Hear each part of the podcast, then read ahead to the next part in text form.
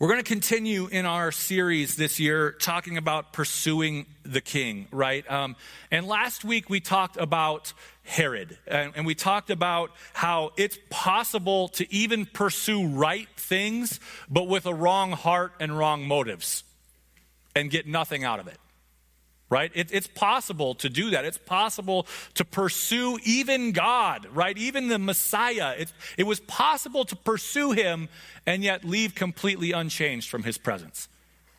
And we saw that both in Herod's story, and we saw that um, as, as we looked a little later on, as we were talking about Simon the sorcerer and kind of how his whole thing went. Like, it is possible to pursue wrong things, right? Um, that seem good, and it's possible to pursue even good things with wrong motives, and then we don't get anything out of it. But so today, I want to just talk about uh, pursuing um, with with right motives. But sometimes it's interesting as we go through this Christmas story. How many of you have heard the Christmas story at least a million times, right? Like it is, it's nothing new. You have heard it multiple times your whole life and all the, and so you know what starts to happen when you hear a story over and over again is you just get used to it right? And we can talk about things like a virgin giving birth, like talking about how I'm going to have an omelet for breakfast. Right? Like, I mean, we just do that. We, we talk about these great and miraculous things as though it's just commonplace because the story has become so common to us.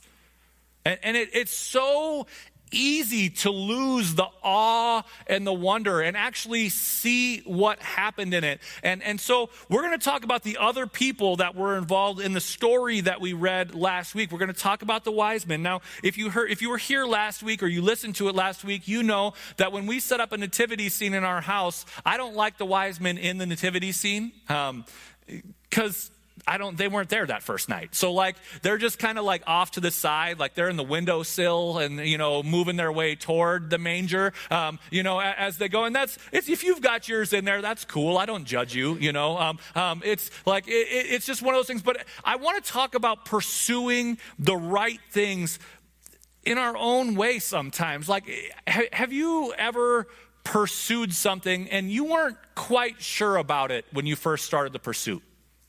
Right? Like maybe it was a new hobby. You're, you're just trying to find a new hobby and you're not quite sure if this is going to be the one, you know, the, the hobby that you're actually going to enjoy, but, but you're just going to try it out for a second. You're going to go after it for a little bit and just try it out. I, if, is, if that's you, that's awesome. If you know me, I'm incapable of that it's not enjoyable to me unless I dive in with both feet, you know, like spend all the money, get all the stuff, do it. Like I just, I don't do hobbies halfway. Like if I'm going to do it, it's all the way in. Um, but, but like my wife right now is trying to find uh, this thing. She's, she's put a little bit of time and a little bit of money into it and just trying to see if it's for her.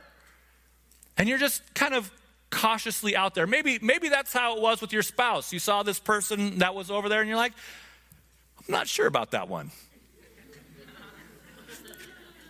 but maybe you know? And so you start to take a couple steps toward it. Like some of you maybe saw that one and you were like, that's the one for me, right? Like, and there was no question, no hesitation, you were in, right? Um, but, but like, you know, we see these, we see these things out there sometimes and we're just not 100% sure about them, but we're going to go try and figure it out anyway. And I want you to know, I truly believe that's the story of the wise men and the story of Jesus. I don't think they knew what they were looking for. I, I don't really think they had any idea the magnitude of what they were involved in that night, in that whole trip as part of this story. I don't think they had any idea. The reason for that is, is they didn't even know where he was going to be born. They just knew something great was happening. We talked about this a little bit. You can open your Bibles to Matthew chapter 2, okay? Matthew chapter 2. If you're familiar with your Bible, you know right where Matthew is. If maybe you're here um, and, and you're not super familiar with the Bible yet, you can use your electronic version and you can find Matthew in there. Um, but if you've got a paper Bible, as you're turning toward the New Testament, you know, from the Old, you're going to get a whole bunch of weird names like Habakkuk, right? And then eventually they're going to look familiar to you. And that's, that's Matthew, Mark, Luke, John. You're looking for Matthew chapter 2. It says Jesus was born in Bethlehem in Judea during the reign of King Herod. About that time, some wise men from eastern lands arrived in Jerusalem, asking, Where is the newborn king of the Jews? let's talk about it for a minute. Let's just stop right there and talk about it for a minute. How many wise men were there? Some. We know they brought three gifts, right? If you study like ancient literature and stuff, they think they even know the names of these three guys, but the Bible never tells us there was three. It doesn't tell us what their names are because that's not important. Right? They're a part of the story, but they're a part of Jesus' story. Their names are completely unimportant in this story. And I'm not trying to like degrade them as human beings. I'm just saying if God really wanted us to know exactly how many there were and exactly what their names were, we'd have it in the Bible. Right? Like that that that's fine. But we know some wise men came. Where'd they come from? The east. Right? They they come from the east. Somewhere in the east. Right? We don't know where. Somewhere from the east. But they come looking for something specific. What do they come looking for? A newborn king. They're not looking for a Messiah. They're not looking for a savior. They're not looking, they're looking for a king. You need to hear that this morning. They pursue Jesus, but they're not sure what they're looking for yet. They don't, they don't know who or what he is.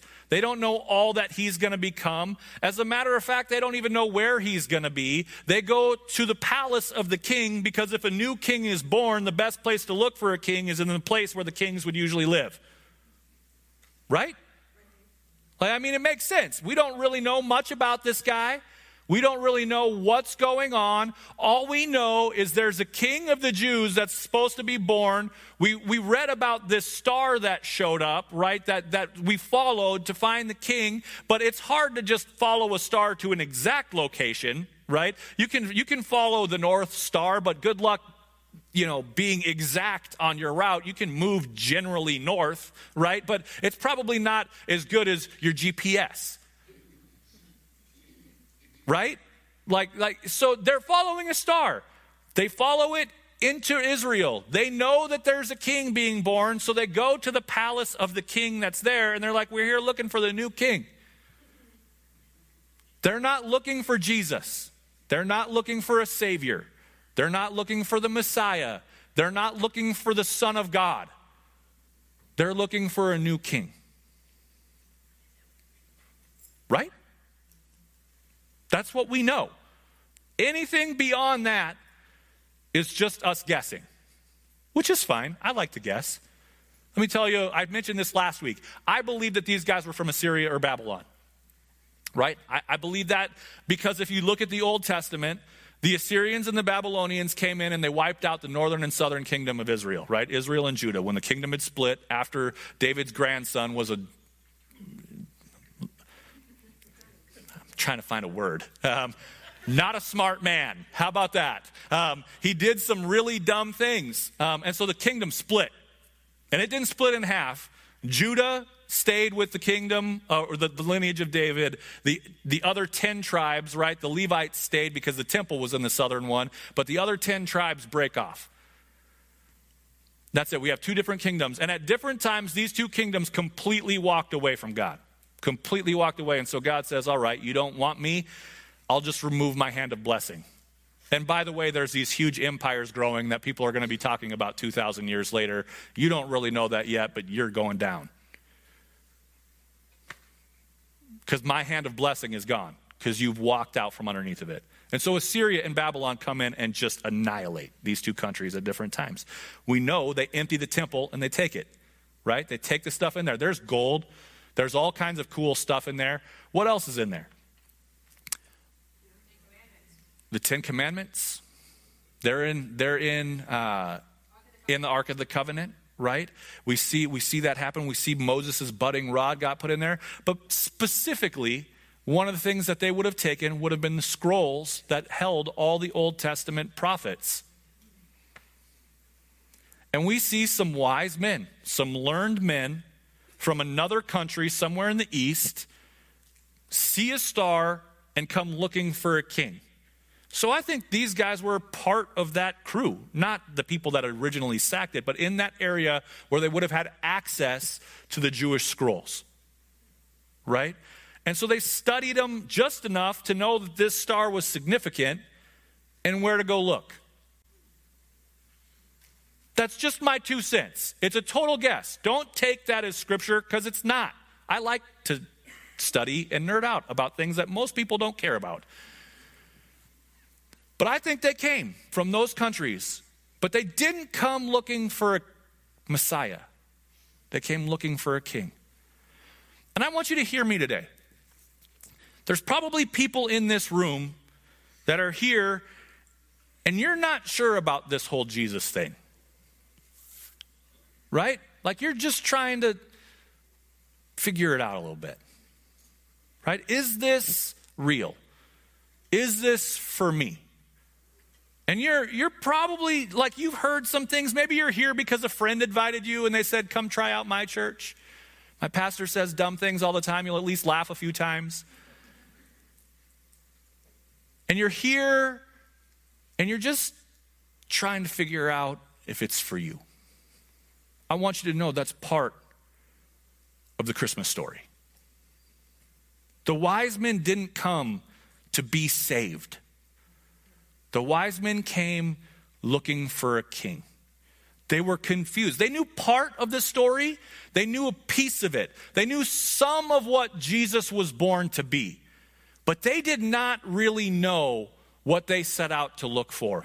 But they were willing to take that step and go look for it. And that's a big step. Traveling in this area, in that time and place, was about the most dangerous thing you could do right? Like it was crazy dangerous to travel. Now, they probably came in a caravan. We know that they must have at least had access to money if they weren't independently wealthy because they brought very expensive gifts.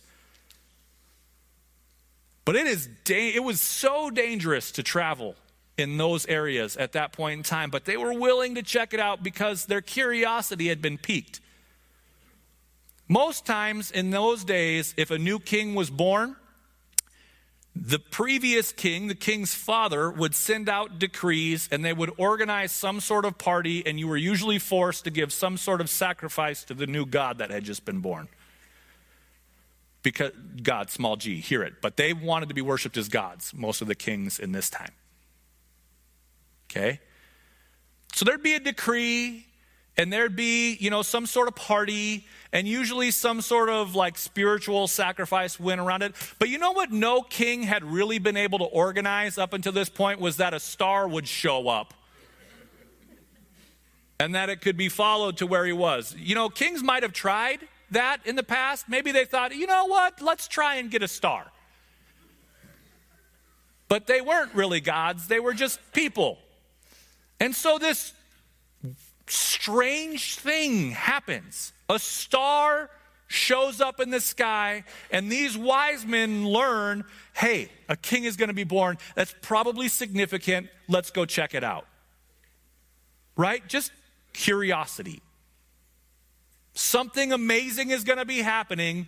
If a star is going to set it apart, I want to be there to see what happens. They weren't looking for a savior but they wanted to be they wanted to see this cool thing that was going to happen.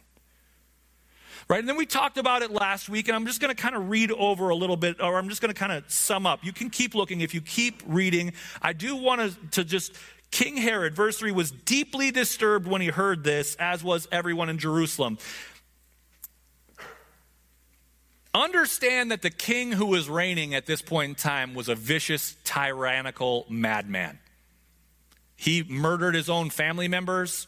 Um, this is Herod the Great. If you're familiar with history, right, this is Herod the Great, King Herod. That's who we're talking about. He was crazy and he was jealous, and any threat to his power was not okay. And these people come looking for the new king of the Jews, and Herod's like, But I haven't had any new kids. My kids are all old and trying to kill me. There isn't a newborn king of the Jews. He was deeply disturbed. Why was the rest of the nation of Israel deeply disturbed? Anyone? Why would they be disturbed that these wise men come knowing that a new king of the Jews has been born?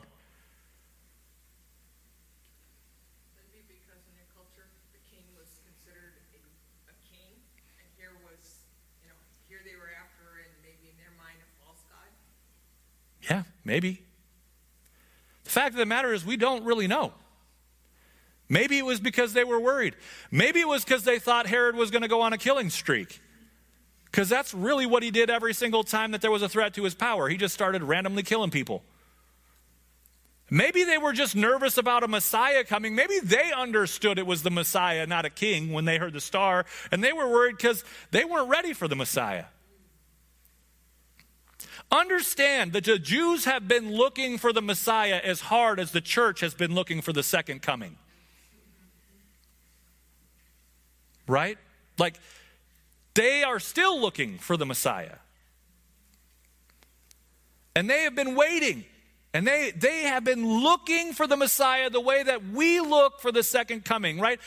I, am not saying this to mock anybody, but anytime anything happens in Israel, you know if you know church people, right? Because all of a sudden it's like, oh, this is the end. Here it comes. And please don't take that as mockery. I'm, I'm not mocking. I'm excited for the return of Jesus.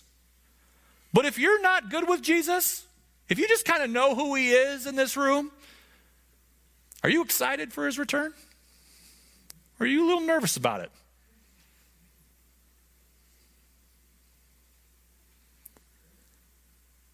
We don't know. We don't know why the whole kingdom was nervous. I think there was probably a variety of reasons why the kingdom was nervous. I know why Herod was upset, but I don't know about the whole nation of Israel. But what we have is we have this group of wise men coming from the east looking for a king, and they spark discomfort. Right? And Herod, in a private meeting, calls all of his people together all of the wise men, all the priests, he gets them together and he's like, Where is the Messiah supposed to be born? Herod knows what this is. Herod knows this isn't just another king. Herod knows what's going down. The wise men might not, but Herod does. Where is the Messiah supposed to be born? And they're like, Well, it's easy, right here. Just look at this one verse. He's going to be born in Bethlehem. So Herod goes back to him and he says, You're looking for Bethlehem. It's a tiny little hamlet in the middle of nowhere but it's pretty close to here. I can point you in the right direction. Listen, when you find him, come find me. I want to worship too. He has no intention of worshiping that king, he wants to kill him. That's what we talked about last week. But I want you to get it. When the wise men left, we're given no indication whatsoever that they knew that this was of spiritual significance. They're looking for a king. But I want you to see as they come, right? In verse 10 or verse 11, they entered the house and saw the child with his mother, Mary. And they bowed down and worshiped him. Then they opened their treasure chests and gave him gifts of gold, frankincense, and myrrh. When it was time to leave, they returned to their own country by another route, for God had warned them in a dream not to return to Herod. I want you to hear what happened. They set out looking for a king. But all of a sudden, when they see the newborn Jesus, something happens in their heart. And they don't just come in and give him gifts. First, they worship that baby. I want you to hear how strange that is. Right? We're used to the story. I've been in to visit a lot of people's babies. I'm a pastor, it's one of the things that I get the privilege of doing. I love my children, but there's no such thing as a brand newborn baby that's cute. Please, if you have a baby and I come and visit, don't ask me if it's within the first couple of hours, don't ask if I think it's cute. I don't want to have to lie. After a couple days, they're cute, right? They're cleaner. They start to get chubby, right? They look like people. The cone head is gone, right? Like, like at the beginning, they're basically a blood covered frog.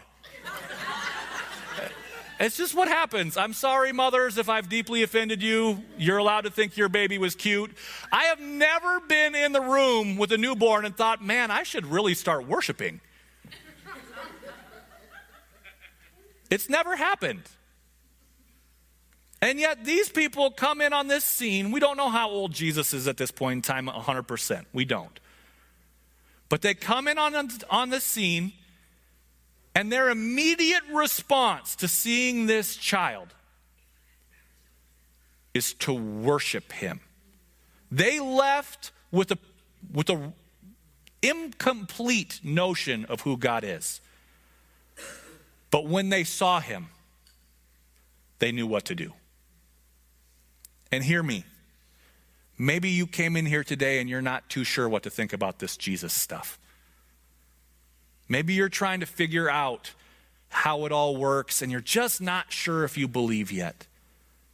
Can I tell you the right thing to do when you encounter the King of Kings, the Lord of Lords, the Messiah who was born on that day? Is to worship. To realize who he is and realize it's not about all the stuff. It's not about all the fanfare. It's not about, it's about God who came to this earth to save your soul. I want you to hear me today. As I was talking about the second coming, and maybe some of you are nervous, there were a lot of heads bobbing up and down. When you have fully given your life to Jesus, when you have repented of sin and follow him, can I tell you, you don't need to be nervous about it. Because when Jesus returns, good things going to happen. And you're going to be a part of it. You don't have to be fearful. You don't have to be afraid. You don't have to wonder. Serve Jesus serve Jesus. I want you to turn in your Bibles real quick with me to Acts chapter 17. Acts chapter 17. If you're in Matthew, it's going to go Mark, Luke, John, and then Acts. Acts chapter 17. So Paul is traveling and he goes to Athens, right? Rome was the political seat of the world at this point in time. Athens was the learning seat of the world at this point in time. If you wanted to go and receive the top flightiest education you could possibly get in the kingdom of Rome, you went to Athens. It's where you went. People in the know got to Athens, right? So he goes to Athens and he starts going through the entire town. And I, you need to hear what he does, right? Because some of us are a little overly concerned about things. Paul goes temple to temple, square to square, idol to idol until he finds one he can use. Right? If you think Paul just walked around on a street looking for it, you miss it. He went in to all of these pagan temples looking for something he could use to turn people's hearts to Christ.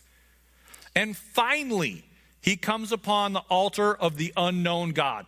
The Athenians were so worried, the Greeks were so worried about offending a God, they had a special temple and a special thing set up so you could pray to this God just in case there's one out there we don't know about.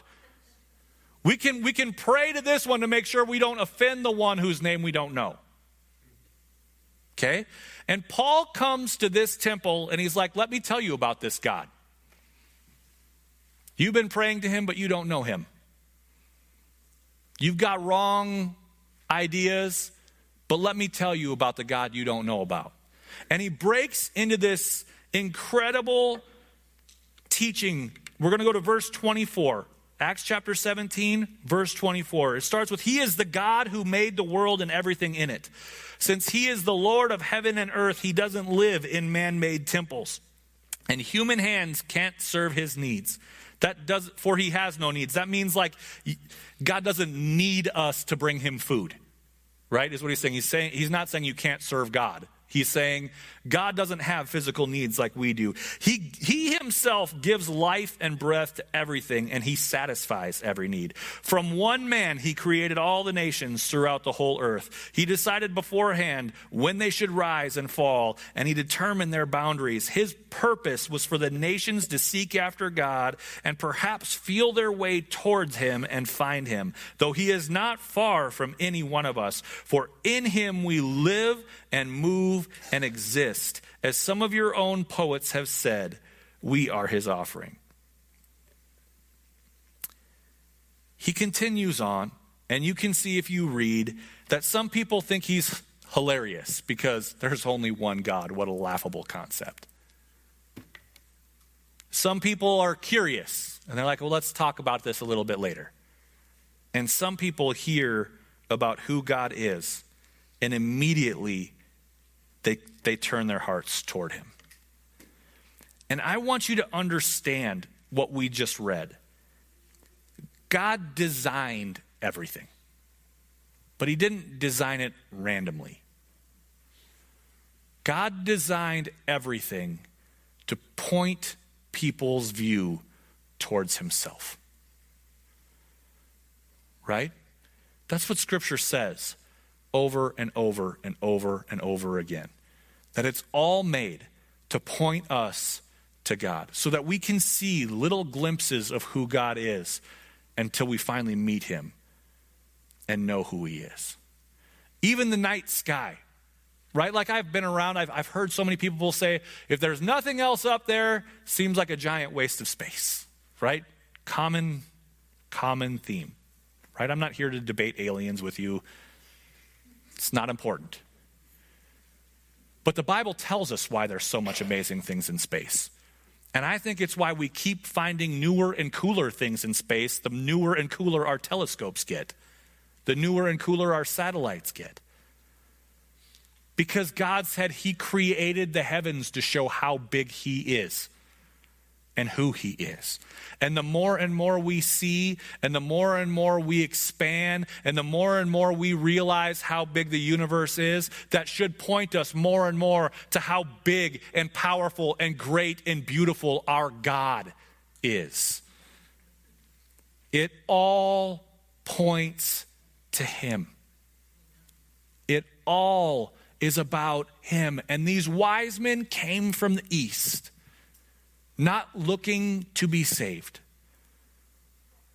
but encountering the King of Kings and the Lord of Lords. And even in his infant stage, they knew there was only one response, and that was to worship God. And again, I want, to, I want you to hear from me. I'm going to repeat it one more time. If you're in here today, if you're watching online, if you're listening to a podcast later, I want you to hear from me. Once we come to the King of Kings, we're left with a decision. Herod sought the king, but for his own advancement. Herod sought the king to try and make his name great and stamp it out before it could begin. You can even come to God with bad motives and leave completely unchanged, but you have to make a decision and the one I want to encourage you with today, whether you came into this place knowing Jesus, full of the Spirit, and ready to serve Him, or whether you kind of eked in and you weren't sure if you wanted to go to church because it's weird and like I don't know anybody and I'm gonna have to go to the bathroom and I don't know where it is. And like, you know, like all of those, if you've never been to a church for the first time in a long time, you should just go pick one for a week and go and go just experience the lostness and the overwhelmingness of going into one for the first time, not knowing anybody and where anything is. Right? Like it is, if that was you this morning, I want to give you a high five later. We're so glad you're here. I know you overcame a lot to come. And I don't want to sell that short. It's a big deal. And we're so happy you're here. And now you're here. And you're hearing about Jesus. And I hope today is your day where you look and you see that Jesus Christ came to this earth because we were hopelessly lost. And he died, not so it would make cool cards and we could wear crosses around our necks, but because we were hopelessly separated from him. And the death of the Savior, the death of, of the perfect Lamb, was the only way we could be made right with him. That our sins could not just be covered by a sacrifice, but completely forgiven. And here we are, left with a choice. Am I going to worship the King today? For some of you, it might be your first time. For some of you, maybe you're like, well, let's see. He started his series on Christmas, December 3rd. Christmas Eve is, a, is one, so there's probably going to be more Christmas stuff on there. But finally, maybe, maybe on December 30th, we won't have to do it anymore. Because we're so used to Christmas, it's lost the glory of what happened on that day. And maybe it's you today. You've been coming to church for so long and you know you've known God for so long You've gotten bitter by all the extra stuff, and you've lost the wonder of the story of God coming to earth. Can I just encourage you today? Maybe lay down that bitterness. Maybe set down the jaded way that our hearts get sometimes. And let's just take some time and worship the King because he's worth it because it's amazing, because God came to heaven, came from heaven to earth for me and for you, because we needed it. God sent his son to die for me instead of asking me to die for him. What an amazing God we serve. I'm going to ask you to bow your heads and close your eyes. We're just going to do this real quick. Actually, you can look at me. I'm going to describe a few things first, and I don't want you to fall asleep while I'm doing that with your eyes closed. So look at me for just a second. We're going to ask two things this morning, okay? The first one is maybe you fit into that second category and Christmas has been hard for you for whatever reason. Maybe it's a legitimate loss. I, that first Christmas after loss can be hard. I get it. I, I understand that.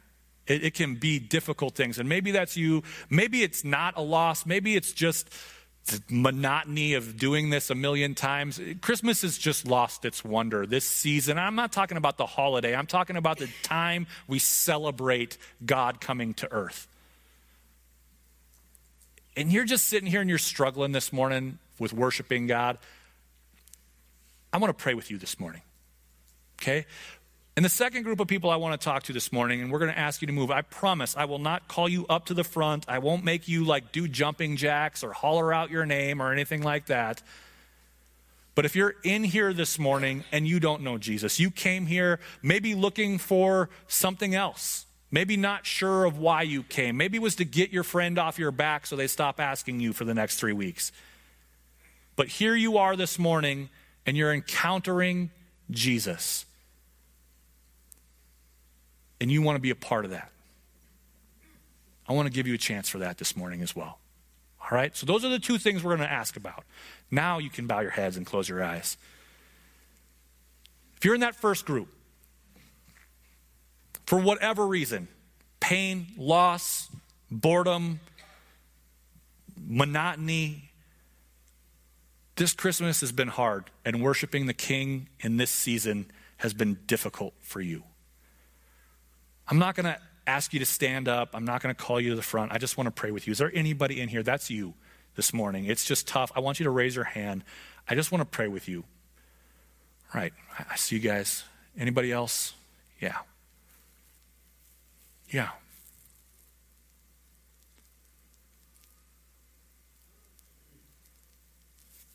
Let's pray. Jesus, it's easy to be overwhelmed.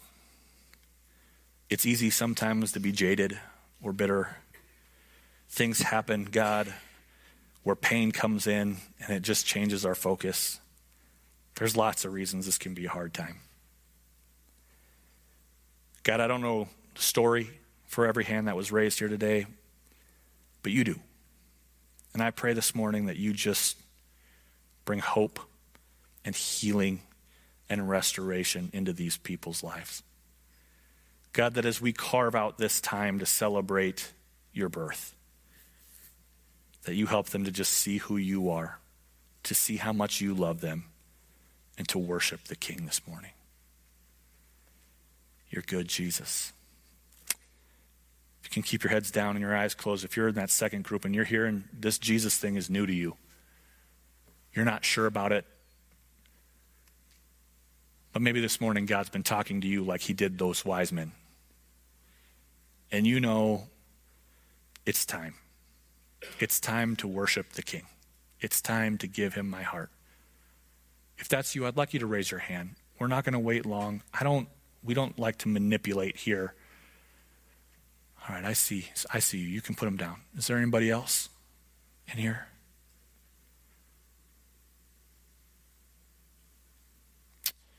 All right. Can you look at me for just a second, everybody, again? Here's how we're going to go about this. All right. I don't know you. I don't know your story. I don't know if you know how to talk to God. So I just want to pray. And I'm going to ask you if you raised your hand to repeat after me. Okay? I just want to lead you in this prayer. If you're out there and you've chosen Jesus, okay, I'm going to ask you to repeat after me too, just so we're not, just so we can take the edge off, right, for a couple people, right? If you're out there and you have not chosen Jesus and you're not ready to choose Jesus, you have our full blessing and permission to just be quiet during this time. We, we don't want you to promise something that you have no intending of keeping, no intention of keeping, especially to somebody as amazing as God. Okay? But if you're in here and you raise your hand, or you're in here and you've chosen Jesus, I'd like you to repeat after me, all right? Can you all close your eyes one more time with me and let's pray. Jesus, thank you I'm broken. I'm a sinner. And I am incapable of saving myself. I've tried. I've failed. So I come to you, Jesus. And I give you my life. Fill me up. Forgive me. I need you. It is in your name I pray. Amen. Can somebody give a clap this morning?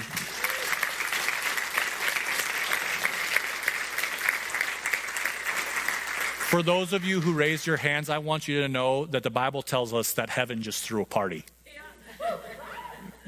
This is such an exciting and cool thing. Um, if you have questions about some next steps, talk to the person that brought you, or talk to me, or John, or pick a gray head around here that looks like they know Jesus and ask some questions.